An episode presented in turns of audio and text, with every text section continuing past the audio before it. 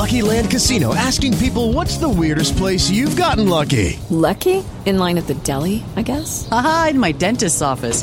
More than once, actually. Do I have to say? Yes, you do. In the car before my kids' PTA meeting. Really? Yes. Excuse me, what's the weirdest place you've gotten lucky? I never win and tell. Well, there you have it. You can get lucky anywhere playing at LuckyLandSlots.com. Play for free right now. Are you feeling lucky? No purchase necessary. Void where prohibited by law. 18 plus. Terms and conditions apply. See website for details.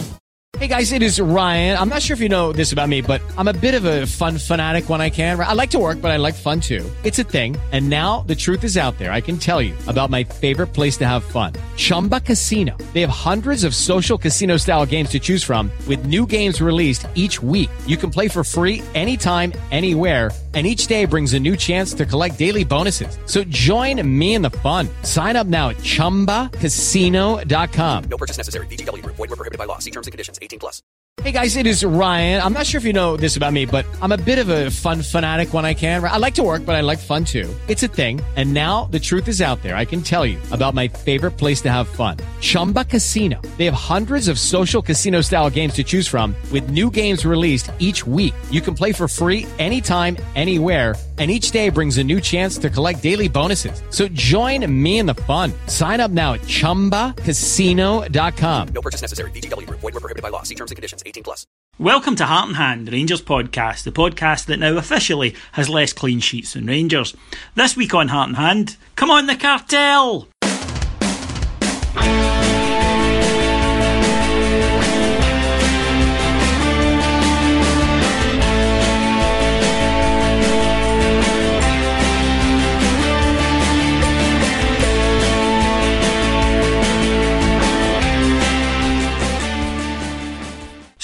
Welcome to Heart and Hand Rangers podcast. My name is David Edgar. I'm your host, and I'm joined this week by long-term associate co-host, the second in command, my my right hand, which means he's been up to some fairly unpleasant things lately. Yes, it's Mr. Scott Vandenacker. Hello, and my second in command, there's a big, big drop off after command. A long, long way. That's all I can I can say it in all honesty, a long, long way be, between Scott and and here. So, Scott, what have you been up to this uh, these these last two international weeks? I know that you're a huge, huge fan of the national team and all that goes with it. Well, on BT Sport Extra, ESPN 72 HD, they had paint drying.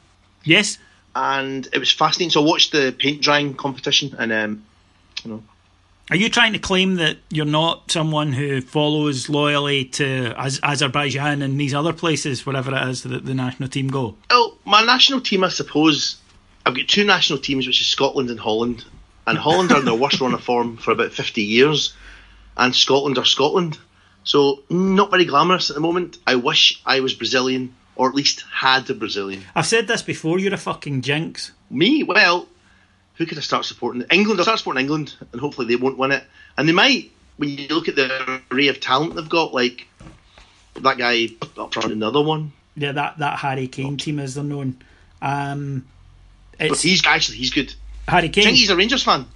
I hope so, but unfortunately, yeah. he, he, seems to be a Spurs fan, which is a which is a drawback. Uh, I thought maybe having his CV later in his career itch you wanted to scratch, that kind of thing. Maybe not. Maybe not. No, there's something to something to an ambition to have. We do have a, a striker at the moment um, that we'll discuss in a little while, uh, or rather somebody's agency. But let's start with Friday night. Friday night fixtures. Uh, before we talk about what transpired uh, uh with the Friday night fixture, what are your views on them as a whole? Because uh, we, we we seem to play quite a few of them these these days. I think we play too many of them.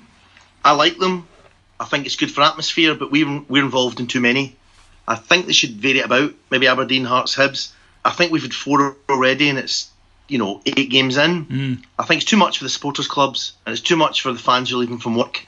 And I think the fine to give us a wee break for a while. That's probably my opinion. Okay, doke. Well, moving on to the match itself, we go up to there. Now, it, it, threatened, I thought, to be a potentially tricky match because St Johnstone have been as I mentioned on the preview, they've finished in the top four the last three seasons. They are a decent side. They'll be there or thereabouts come the end of the season, and they're apparently taking offence at uh, something Pedro had said earlier in the week. So it, it promised to be quite a tasty match. But in the end, Rangers, I thought, controlled the game. got the goals at good times, and then in the end ran out fairly deserved, comfortable winners. To be honest, it was a lot less feisty, as you say, than I thought. It was quite a routine win. And I know you intend to come on to this later about the joys of routine wins, Absolutely. which is something that we haven't really, it's not something we've experienced enough of. And I thought St Johnstone were shit, or terrible, sorry, almost swore. Um, You know, we weren't much. wait a minute, why are you caring about swearing? Since when have we ever given a fuck about swearing? Well, when we first started, you told me to be, beware the F word, bomb. That was seven years ago, be- in case it's, and you've suddenly remembered. I know, we get sponsors now, like, No, we don't. No, we Okay, don't. I've just remembered after after I've just lost them. That's wrong. um, okay, fuck off then. Big giant fannies. Um, um, um, I thought Johnstone were fucking shite, mate. Yes. honestly. Um, Yeah, they were. They Uh, were. But you I thought it was easier than I expected. Yes, but you, you're one of these fans, big man, who does have this tendency that if we don't win, you say we are rubbish, and if we do win, you say the opposition were rubbish. Yes, I think if you watch the game, it was a really low, low quality game for the most part, but we were better. And unlike last season, which is all we can judge it on, there was none of this heart and mouth terror. It, at no stage did I think we were going to lose the game. And th- that was okay, because a bit of a lack, of excitement's fine if you're pretty safe. And I thought we'd won it from quite early doors. Um, and as I say, we will move on to routine wins. Uh, and I thought it was one of those. I was it was surprised by how little St Johnstone were up for it, considering how they hated us apparently beforehand. I thought we pretty much coasted to a victory. David coasted. Should we not then, the fact that we did impose ourselves to such a degree on the match, the fact that we were able to control the match, and as you say, blunt St Johnstone to the point where after a lot of big talk about how they were going to be flying out the blocks against us, we managed to shut all that down uh, in a you know Friday night away game. They were bang up for it, live on TV. Everything was set for a battle, but we we just squeezed that match, and I thought that a key part of that was Graeme Dorrans and the and, and Jason Holt actually, but but Graeme Dorrans especially in the midfield, where you're right that, that there maybe wasn't as much quality in the final third as we would like, but we had absolutely closed the back door and won the midfield battle. I felt. Crucial also was the fact that when St Johnstone managed to get a cross in, there wasn't the usual utter terror that, that last season's 40, 50 games brought us. Um, we just headed it away. And again, it's this thing you're not used to seeing. Across cross would come in and we'd head it away. You thought, oh, oh God, that's right. That's what you're supposed to do. And um, yeah, Dorrans was brilliant. Holt is an interesting one because people have decided that Jason Holt surplus to requirements. So what, what that means is when Jason Holt has a good game, it's always underplayed. You know, That's I thought Jason point, Holt yeah. was really good. Dorrans was utterly superb. I think we're starting to see now what Dorrans has And, uh, been bought for. Yes, Dorrans did a great first game, and then in the middle, something wasn't quite right. Hmm. Dorrans was fantastic on Friday, absolutely fantastic. Um, and the way you'd want him to be, he switched play, he kept the ball, he joined the attack, he also screened the defence. You could tell he played at a higher level for years. Yes. and it was the first time in a while it's obvious that he was better than a lot of the players around him. Yeah, I thought so, and I, I, thought that I think he's coming into a. I thought he, he played well the week before as well, and I think that he's he's starting to relax and just play his natural game. Whereas initially, I thought he was maybe trying a little too hard to impress, and he was trying to do everything. And I think that when a midfielder just, especially a midfielder, just relaxes. We saw it a lot with Warburton, where we had players who were trying to do too much, trying to do things they that they weren't capable of, and when they just relax and do what they're good at, then you begin to see the benefits of that. And I think that Dorrans is doing that, and. You can't be a controlling midfielder and a box to box midfielder and a late breaking midfielder. It's unless you are Iniesta, you you can't do all that. You have to just take a step back and say, right, I'm I'm going to do A to C tonight rather than A to Z, but I'll do it really really well, and hopefully that'll provide something that the team can the team can build on. And I thought that Dorrans did that well, ably supported by Jack uh, by Jack. See, I'm so. Uh, caught up in the caught up in Ryan Jack mania, ably supported by Jason Holt. And I think that's a really good point that because he was a stand-in and because he's been a a player that that, that was uh, let's be honest, a Warburton player in in the new era. People were kind of just waiting for him to finish, but he, he showed in his sub appearance at Hamilton and then the other night that he can be a useful player for us. But moving on to a point you made there, Scott, and I think it's a very good one. We conceded 16 corners. Now, that sounds bad, and I suppose in a way it is, but it, they were a lot of them came from blocking crosses, which, as you know, is a real bugbear of mine when teams don't do it, especially when Rangers teams don't do it.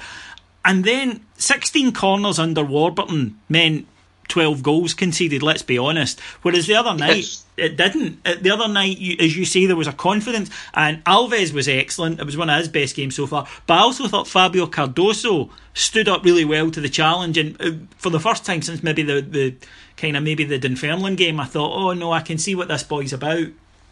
he's, he's got two major flaws to his game, David, at the moment, as we know.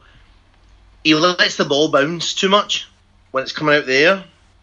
And as someone said last night to me uh, at football, he, he's quite prone to pushing the back. Like, you know, these silly fouls right in front of the ref? Yeah.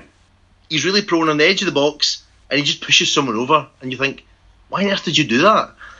But yes, I thought he was really, really good on Friday. He's young and he is still learning. But sometimes it looks like he's never played defence, and other times he said some games this season where I think he's the future of our back four. Yeah, yeah. He'll be he'll be the captain, and like so many of our players, and that, that's the thing because we're still learning, trying to bring the squad together. There are players that are, at the moment are going from sublime to ridiculous, and he's one of them. And he probably needs a few more games with seven out of ten, Yeah. rather than four or five or nine. And I, It goes back to what your point was, though, about routine, doesn't it? It goes back to exactly that the kind of Sasa Papac to the 7 out of 10 every week because it will be enough. And you can't expect a player to play at his 100% every week. It's just unrealistic unless you have the very top players, and clearly we are not in a position to do that. But if you've got guys who can go out every week and give you a minimum 7 out of 10, that will be enough in, in the SPFL for us. That will bring us more victories in run of the mill matches. And then hopefully they can step it up when we do have the trips to Parkhead, to Tynecastle, to Pittodrie. That's what you're hoping for. Uh, and as I say, you, you might call it the Sasa Papac model. and I would like to have a Sasa Papac model. Mm. And can you buy them? No, because I don't. I don't. I think you might put it to illicit uses. I think you might do things to it that in co-op, you know, show me on the Sasa Papac model where he touched you, kind of thing. I don't. I Are don't think- you going? Are you going back to me being your used up right hand again? Yes, uh, uh, there's just there's an area that we probably shouldn't go into, um, but, but we've already went into two or three tonight. So what the fuck? I suppose it doesn't really matter, does it? I Um, don't want to go into Sasa Papac's area though. I don't want to go into. Well, you know, you, you say that, but uh, I bet you after he put that penalty away, you, you'd quite like to have touched Sasa Papac's special area. I'd have taken one for the team. You'd take one from the team that night. Let's be honest. Uh, well, I, I also can I say one thing before we move on. To, obviously, we, we need to cover routine and a few of the other players, including the player we're obviously going to talk about. But do you know what I saw the other night? You and I were watching the Milan derby. Yes, excellent, wonderful game of football. crackingly good game. But for the first time in a while across Europe's leagues, I actually thought that Inter, it's not a million miles from what uh, Pedro's trying to do. Now, they've got much better players, but if you look at it, it's a rugged defence who are very good at heading away set pieces. They vary and they try and get the ball quick forward very quickly at times, and they always try and get the ball wide to cross into the centre forward. Hmm. Now I know we can't compare players, but that, I've watched Bayern, I've watched Chelsea, I've watched the EPL. The closest I've seen to what Pedro was probably trying to do, actually strangely, is Inter. And if some of the people don't watch much Italian football, watch they play four sort of three three, and they play two wide players. They always get it wide to them as fast as they can, and they're not feared of getting it forward very quickly either. Like sometimes the long ball, and they also play two quite rugged midfielders and a skillful one. And it's just interesting. It was almost like something like what we're trying to do. It's the first time I've actually seen someone else adopt that. Um, It's interesting though that you, it's interesting though that you're breaking that down to a four three three. Whereas I would say at the moment I can see where your argument would come in, but I think it, we tend to play more a four four one one currently. But but are you saying that you, you think that it's I don't. Are you saying that it's a case of that it's meant to be a four three three? It's just looking like that, or are you saying that it's a flexible system that can go to a, a four four one one um, or a four three three when we have the ball?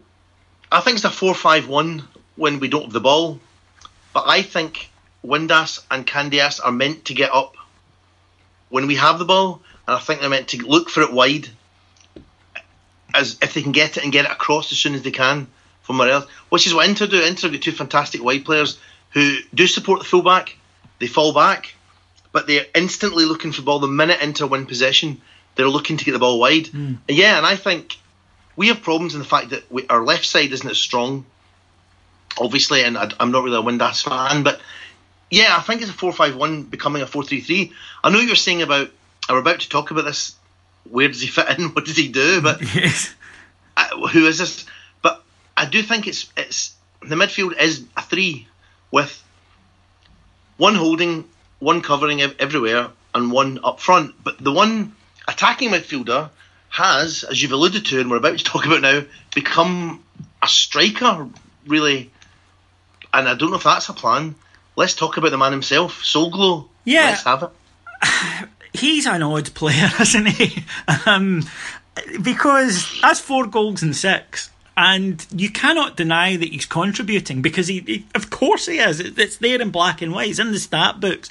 And the two finishes the other night were beautiful. I mean, fantastic, but not easy. And he made them look easy. He made them look effortless. For the first goal, to the control on it, the, the timing of the run was perfect. He arrived exactly where he should, and controlling the finish, absolutely beautiful. Then the second goal, exactly the same, sees what's happening, peels off perfectly, and then just guides the header exactly where it needs to go to be a goal. And then at other times, he traps the ball further than most players can kick it. Uh, or he'll try to. Th- there was, though, an interesting stat apparently he he gives the ball away, or sorry, he fails to complete a pass less than I think probably everyone in the squad, according to the, st- the stats guys.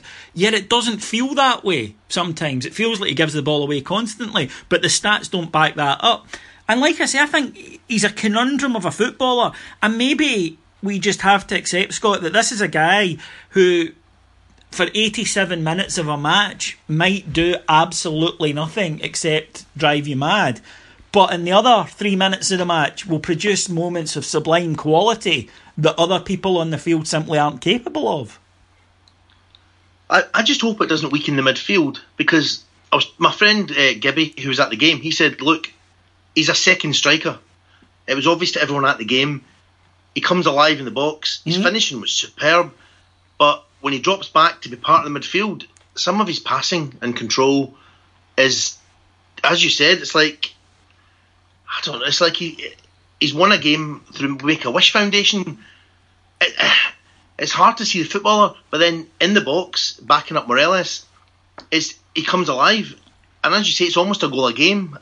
And I, I don't know what we do with him. I'm just hoping that the fact that he, he comes alive in the box and he's so far forward all the time, I hope against better opposition. Like we're playing Aberdeen back to back, we're playing Hearts and Hibs soon, and I wonder if they'll spot a gap between him and uh, Dorrans and Jack, presumably, and maybe exploit it because he's either been a little bit ineffectual or he's in the box trying to bang in a, a goal. But maybe if you've got a player like that, Scott, with that ability, because it's the old cliche, but it's true. It's the hardest thing in the game is to put the ball in the back of the net, and he, here is a guy who clearly can do that. And as you say, comes alive in the box. A, a, a great, a great description, a great thing to be as a man, someone who can come alive in the box. But uh, in general, but also for a footballer, see when you were at Stirling Uni, yes, you came alive in, in boxes quite a lot, didn't you? yes, yes. After a night out. Yes, uh, to, to, to my to my detriment. Um, eventually, that one kind of. I don't know if I ever told the story on here. Um, yeah, I, I went away to live at Stirling Uni. My first year at uni, I, I went away to live at Stirling Uni. Uh, and I was 17. Uh, it was September. I didn't turn 18 till the November. And they're, they're um, mixed dorms at Stirling, or they were certainly in the 90s. And there were eight girls in my sort of corridor, um, and I shagged seven of them. And I don't want to make it that I was like Don Juan or anything. It's just that, you know, there's fuck all else to do in Stirling except drink and have sex with people. Uh, but it did make, by the end of the year, like walking into the kitchen, the shared kitchen, really awkward. So at the end of that year, I actually transferred to a different university. When my mother gave me the fabulous piece of advice on my first day going to Strathclyde Uni, she went, "You better no be at the fanny." Um. So yes, yes. Who was the one that got away? She was not a looker, um, and even drunk. No, and to be honest, my standards when drunk weren't huge. But she also she did that thing like you know, when I was really drunk, she would say, "Well, what's wrong with me?" And I'm like, "Well, right now it's the fact you're saying what's wrong with me. Um, that's kind of off-putting, you know." Can I say one thing in your defence? So, she nowadays you wouldn't get away with that because you'd be guilty of the sexism. Why? And because apparently said that having sex with women is sexist. Now Well, I'm not having sex with men just to not be a sexist. You have to. No, I'm not. What, didn't I, you've got me with this before, right? And we're not repeating that. That you've got me with that. that This happened before, and I'm not doing it again. But uh, I, look, look, Scott, we're not here to kink shame, okay? Right, we're we're here to talk about football. So if you don't mind, I'd like to get back to talking about Carlos Pena, right, rather than places my Willie was twenty Oh, years ago. Okay, well, should he get a haircut? Okay, should he get a haircut? Well, why? Because it's a bit silly. Says you. Let's not get hair. You like you look like fucking Douglas Hurd. There's nothing wrong with looking at Douglas Hurd. Says Mrs. Hurd. yeah. Yeah, And no- Mrs. Mrs. Hurd, right? When she's shagging Douglas, she dreams of Carlos Pena. That is a fact. Damn. Right. Back to the actual game. See the see the job I have here trying to keep you trying to keep you in the straight and narrow when you're trying to get me off the straight and narrow in particular. But um getting back to the game, surely if you've got a guy who can put the ball in the back of the net, that your job as a manager is to say, okay, I'm I'm going to allow him that little bit of space. I'm going to allow him the, the fact that we've got to, to plan round them. and we've we've got solid midfielders behind them. We've got guys there. You never need to worry about the work rate of, of Daniel Candeias. That's take you know take that off the table. That guy will. We need a left. everything. We need a left-sided Candeias, by the way. Yes, we do. Uh, that, really I, do. I, I I think Windass is going into what I call Ian Black mode, which is he's been marginally less bad. And people are somehow equating that to him being good. And it's not that he's been good, he's just not been as bad as he's been. So it's like he's gone from playing 3 out of 10 to 4 or 5 out of 10. And people go, oh, he's getting better. And technically they're right, but it's still not the required standard. And again, going back to female, it's not that 7 out of 10. And I do think we need someone. And maybe, you know, when Lee Wallace is fit, Declan John could push into that role. And I think then you've got the security. And also Alfredo Morelos, who had another good game the other night, because even when Morelos is not scoring, what he does is uh, he occupies defenders and he causes a headache. So I I think between the four guys you could put across the middle and and the one guy playing you know up front on his own technically your second striker can be granted that bit more license if he will regularly deliver you something special Or looking at young McCrorie, would you consider a three-five-two in the sense that you'd sort of actually have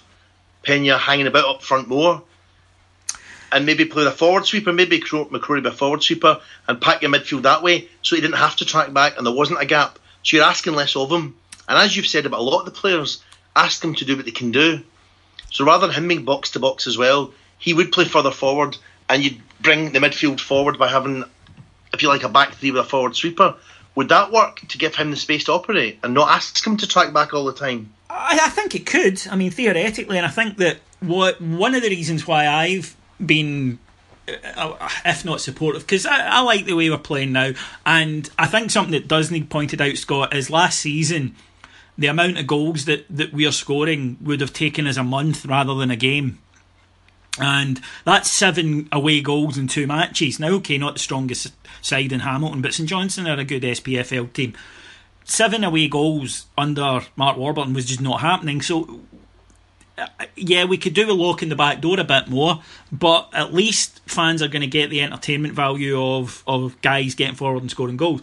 But the, the, the reason I've been intrigued by a 3 5 2 is I do think we've got three good centre halves. I do think that then you can cover for each other. And the, the guys that we've got at fullbacks, I think, are tailor made to be wing backs. Then the question is the midfield, and are you going to lose effectiveness of certain players by putting players into that formation? And also, there's the when do you try it out argument. Although that we did the other night, uh, interestingly, the We last ten the game minutes that way. we did. We ended the game playing that way. So I don't think it's unfair to suggest that it's something that's on Pedro's mind because otherwise, where did that come from? I also think McCrorie's ideal because he's not only a good defender, but you notice he's really aggressive. And seeing that role, if you like, almost like the sweeper but in front, hmm. he was he loves a tackle, he loves a challenge, he loves mouthing into players, and he's quite good in the ball.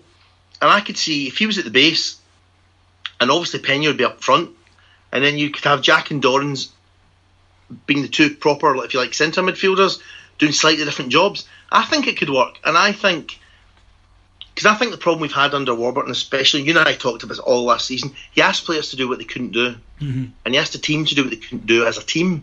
And I think asking Pena to score a goal a game, but then also track back 40, 50 yards when we don't have the ball every time, I'm not sure we should even bother trying to get him to do that.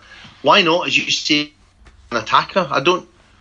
I think maybe we try and work around that. Maybe we try and look at what people can do, what their strengths are, and as you've also hinted, Declan John and uh, Tavernier are much happier bombing forward as well. And I'll can I say a word to Tav? Tav's had a lot of shit on websites and, and social media this season. I thought his crossing was brilliant on Friday, especially for uh, Pena's goals and a few other crosses.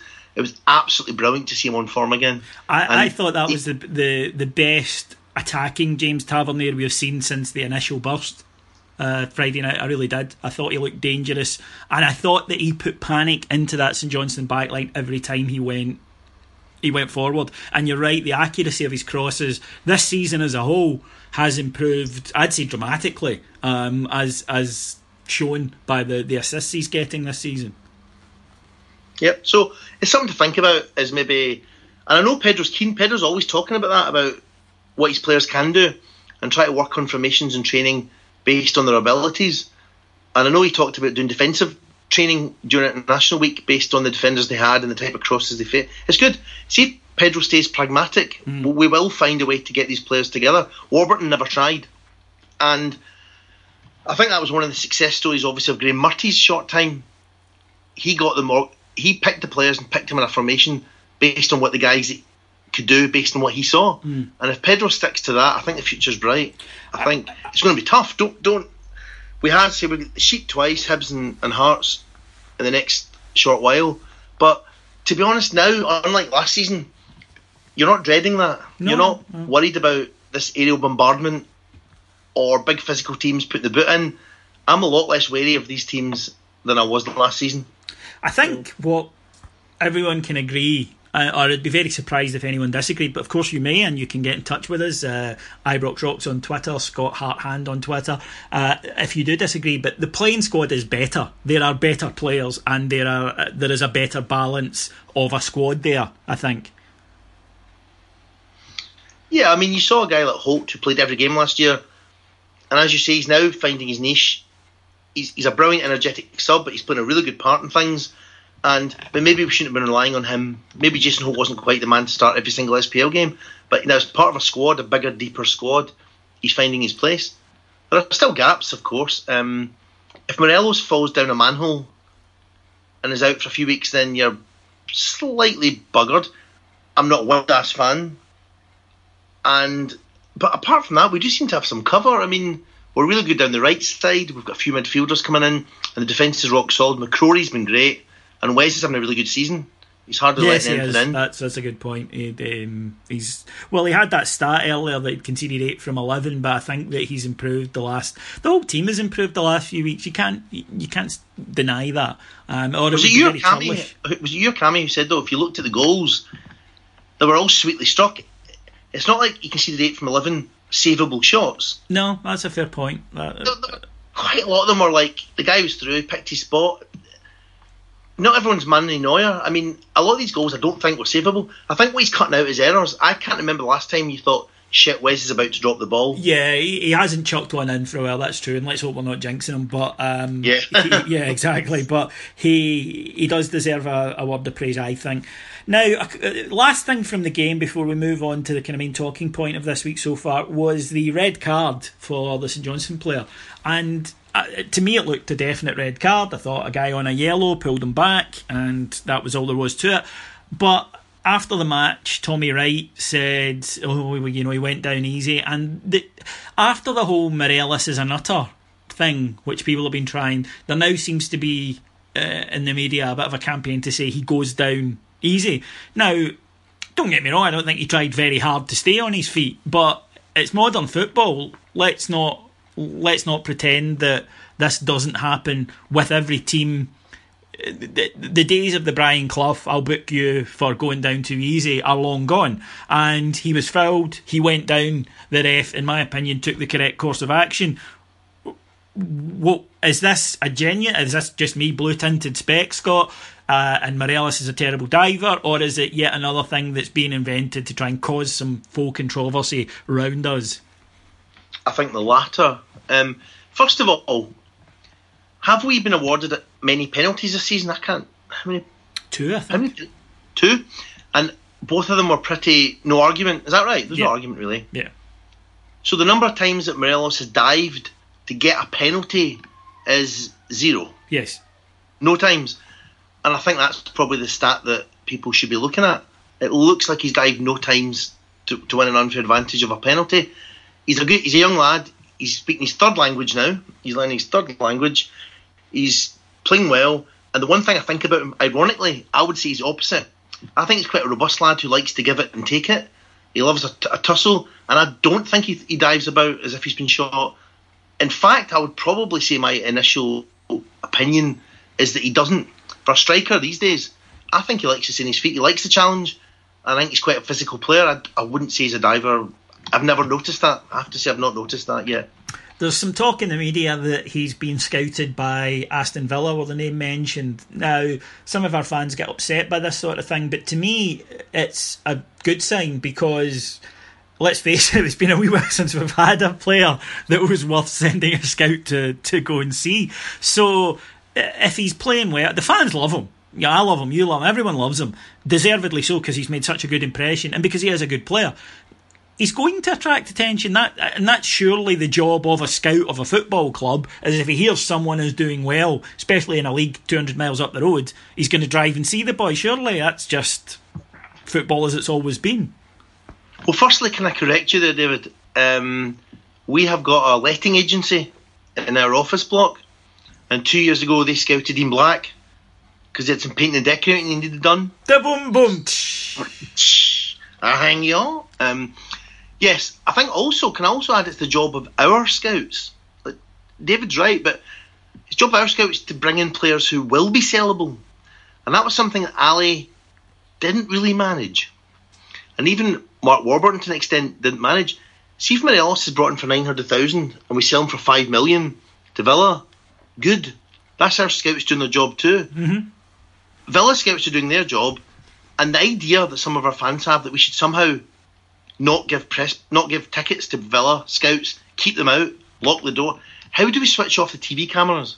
How do we stop That's- people seeing nonsense. Morelos playing football? And you want you want your guy you, you want scouts to see him you want more scouts to see him because you want if eventually Alfredo Morelos is not going to finish his career at Rangers that's a fact and I'm sorry It's for a five-year deal, and he's not seen out the five years. Yes, No, no um, he's going to stay for hopefully I would say two seasons realistically because at the end of that then it will be hopefully time to cash in. And you want 10 or 12 clubs that are regularly sending representatives to watch him you want a bidding war. You want to be in a position to take top dollar for the guy. And then you want to reinvest that cash into the squad. And hopefully as you say that our scouts, well, in this case it was uh, Jonatan Johansson. Hopefully, he's got a few more uh, gems from Finland up his sleeve. But that that's kind of what we want our business model to be, and it's the same with Fabio Cardoso. You're hoping he improves um, to, to to be at a level where clubs are coming in and we're getting 10, 12 million for him.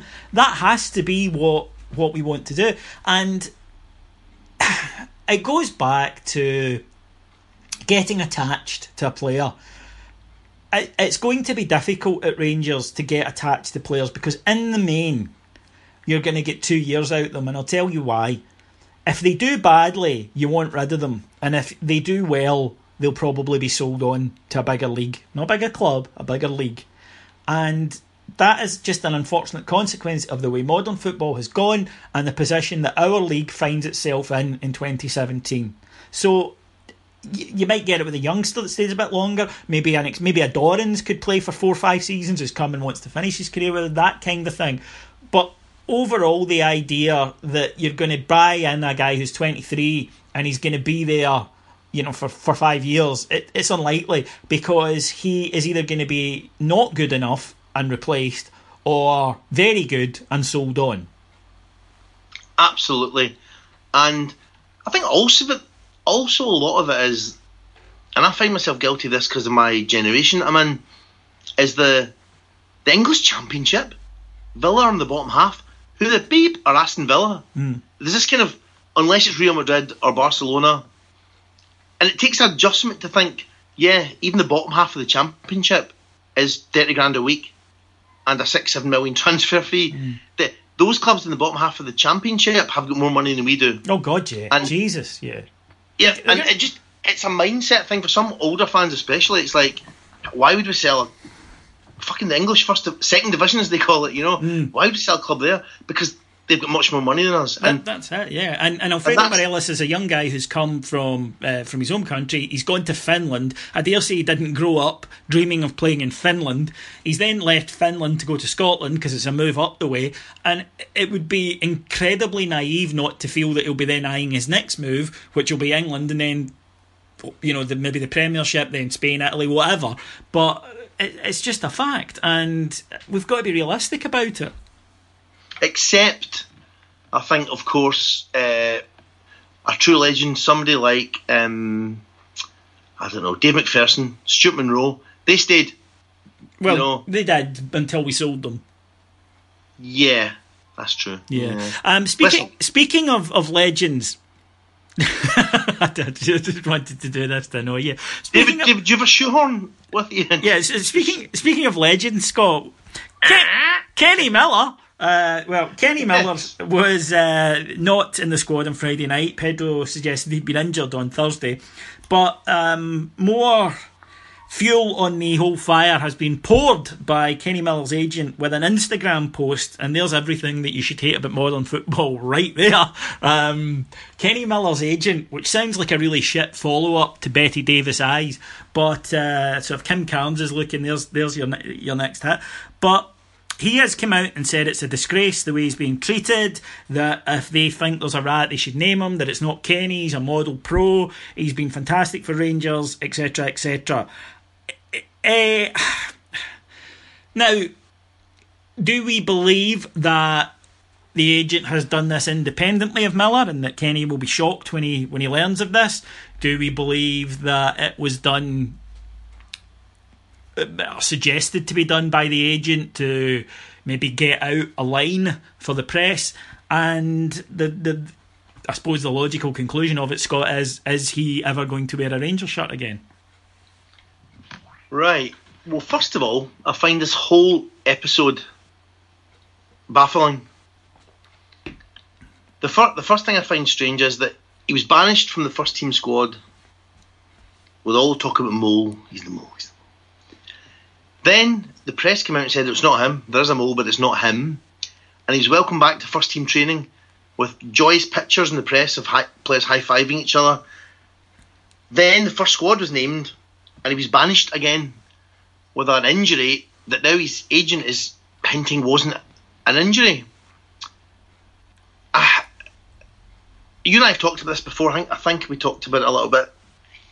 He's either the mole or he's not if he's not the mo, if he's not the person that's been leaking things, then I don't understand Friday's banishment from the squad after rejoining training.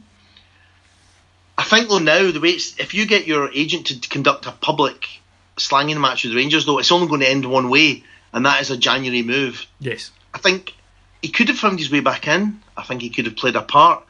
Now it's looking like bridges have been burned. I can see Kenny Miller's point of view. Kenny Miller's point of view is he probably saying there was an investigation. It wasn't me. I'm not the bloody mole. I was invited back to training. I made it up with Pedro. He picked his squad from Johnstone. I'm banished again. And obviously, Kenny Miller and his agent are thinking clubs are going to hear this and put two and two together. They're trying to get out. He's not a mole. He's not a dressing room leak. Please buy him in January. Yeah. He's not.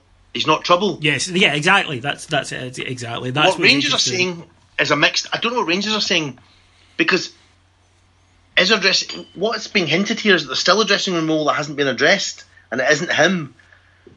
And even Rangers have sort of said that. Rangers have kind of hinted as well. You said to me on, on the pod that you'd heard it's for different reasons. Miller wasn't.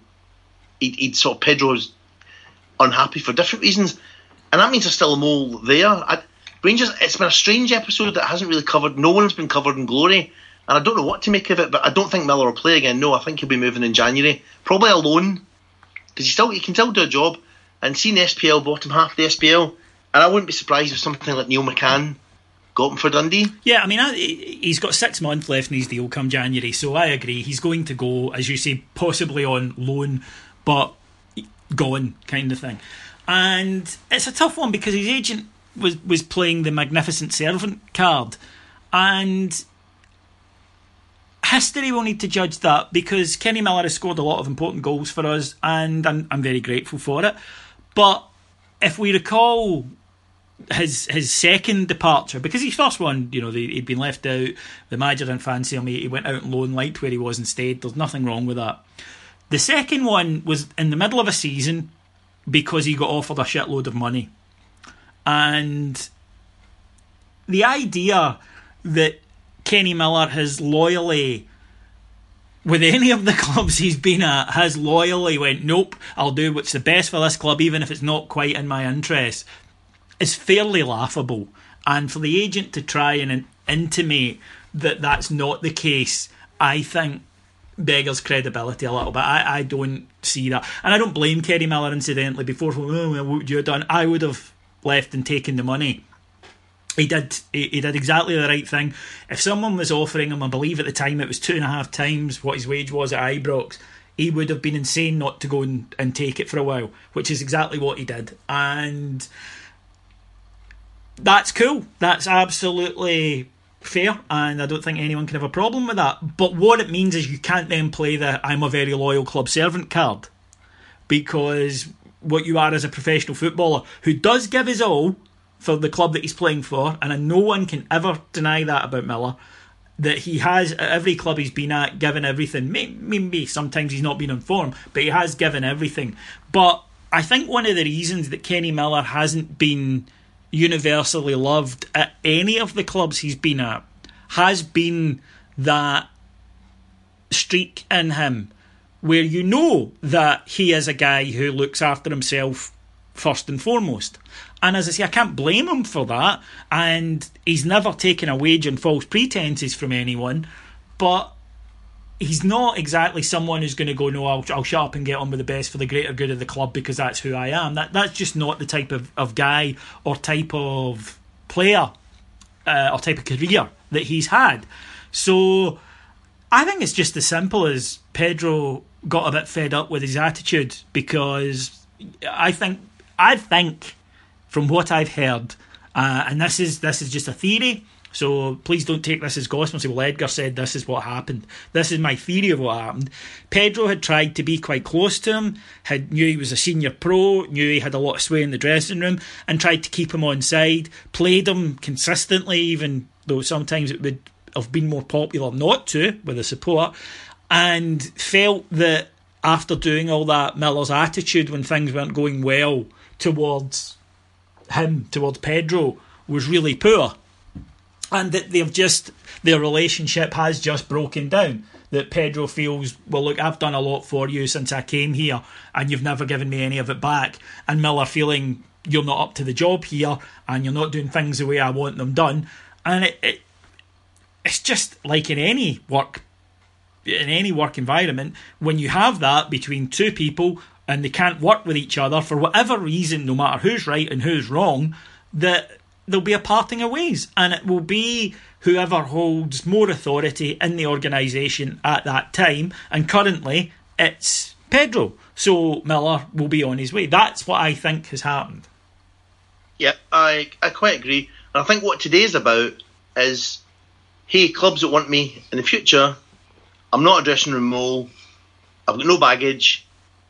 You know, I'm not I'm not trouble. Come and get me. I think that's what they're trying to do now. Is, is however, it does leave the interesting question of the mole, which now everyone pretty much unanimously says it's not Miller. Miller was something else, which leaves the the leaks from the dressing room still there. But that will hopefully resolve itself. A winning. I tell you something, David. You know when leaks go away in a dressing room? Yes. When you start winning games. Absolutely. There's there's there's uh, very few leaks come out of a happy winning dressing room, but miraculously loads appear from a dressing room where there's there's not been that success. So we shall see what happens in the future regarding dressing room moles. Now, before we uh, go on to this week's Sporting Integrity Award, we are going to take a little musical break and then we're going to come back with some very exciting news. So please be ready.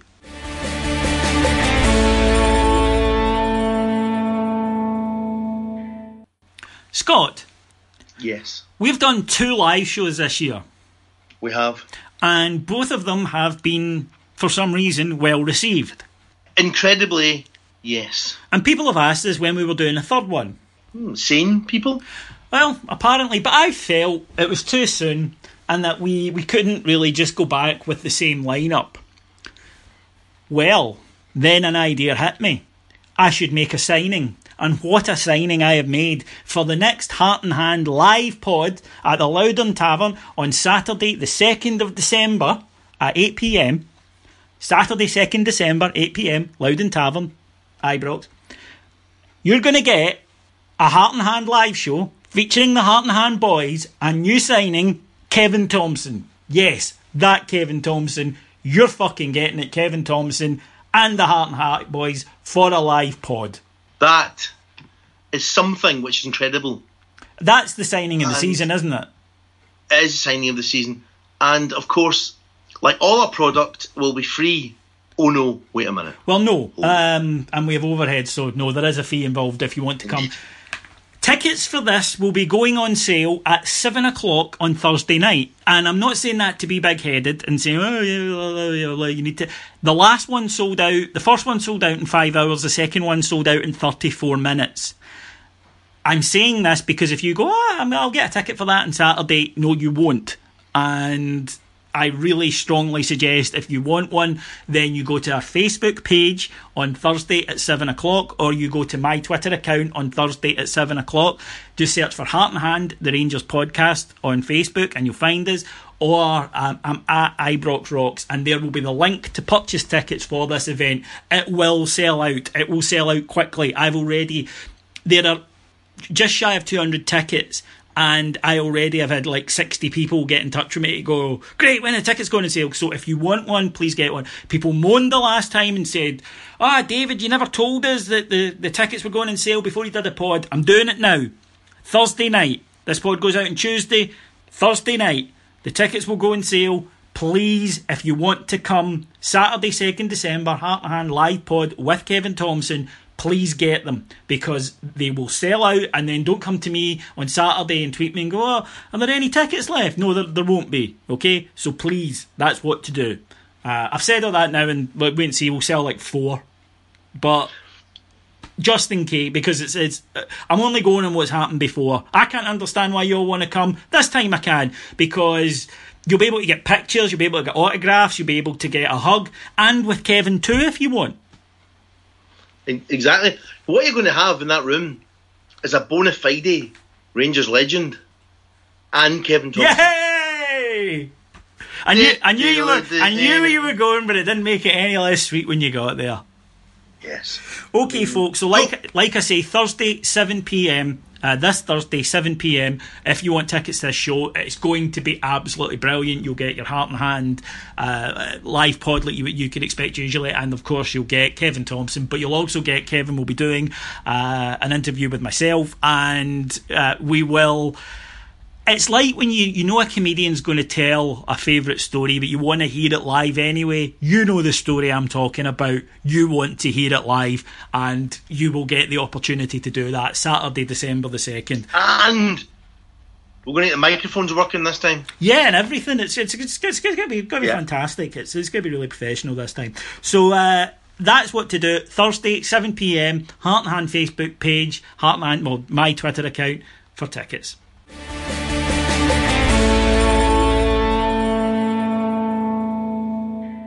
Scott, we're overrunning time wise, so quick ones, if you will, for this week's Sporting Integrity Award. The award where we look around the world of sport and see who's made the biggest SFA of it in the last week.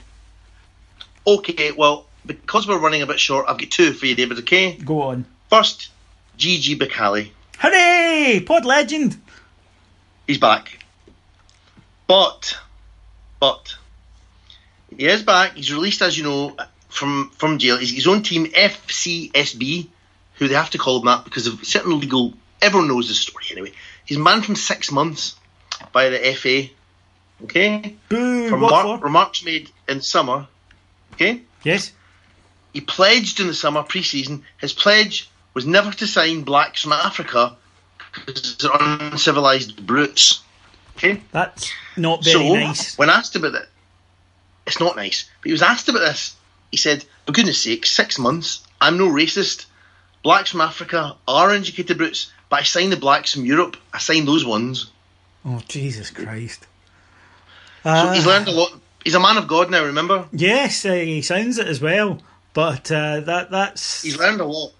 yes. Um, I think we should probably move on quickly. We will to crazy, crazy Lisca. It's all gone wrong finally for Se- Serie B coach of Paraná in Brazil, Crazy Lisca.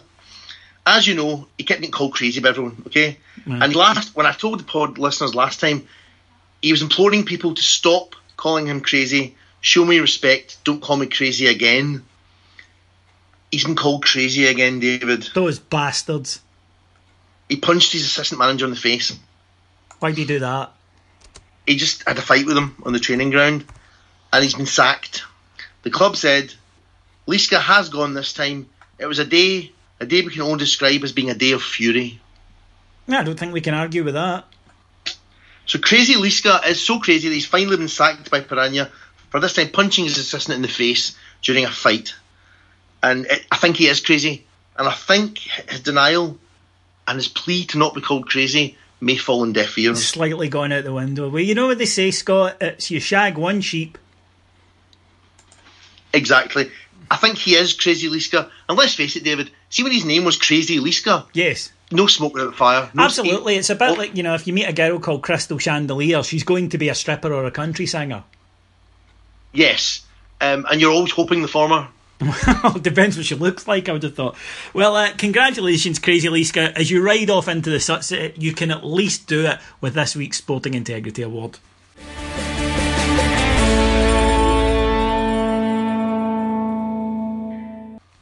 Okay, then, folks, thank you very, very, very much for listening. Um, my name is David Edgar. I have been your host, and I've been joined this week by the delightful Mr. Scott Vandenacker.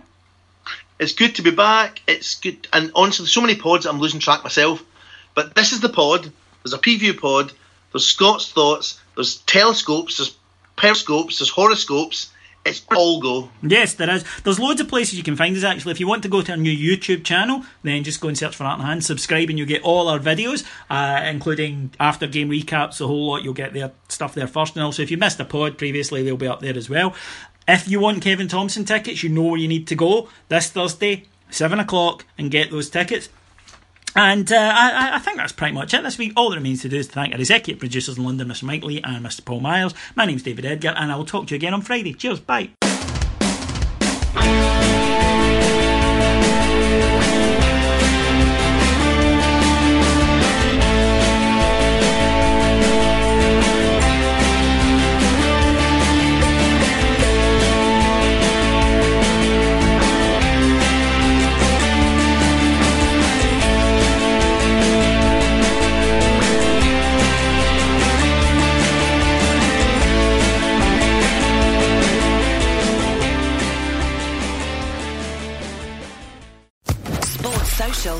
Podcast Network.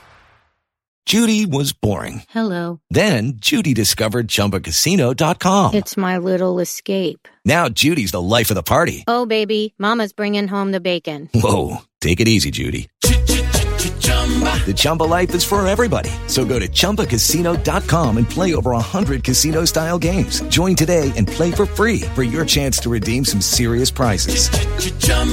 ChumbaCasino.com. No purchase necessary. Void where prohibited by law. 18 plus terms and conditions apply. See website for details.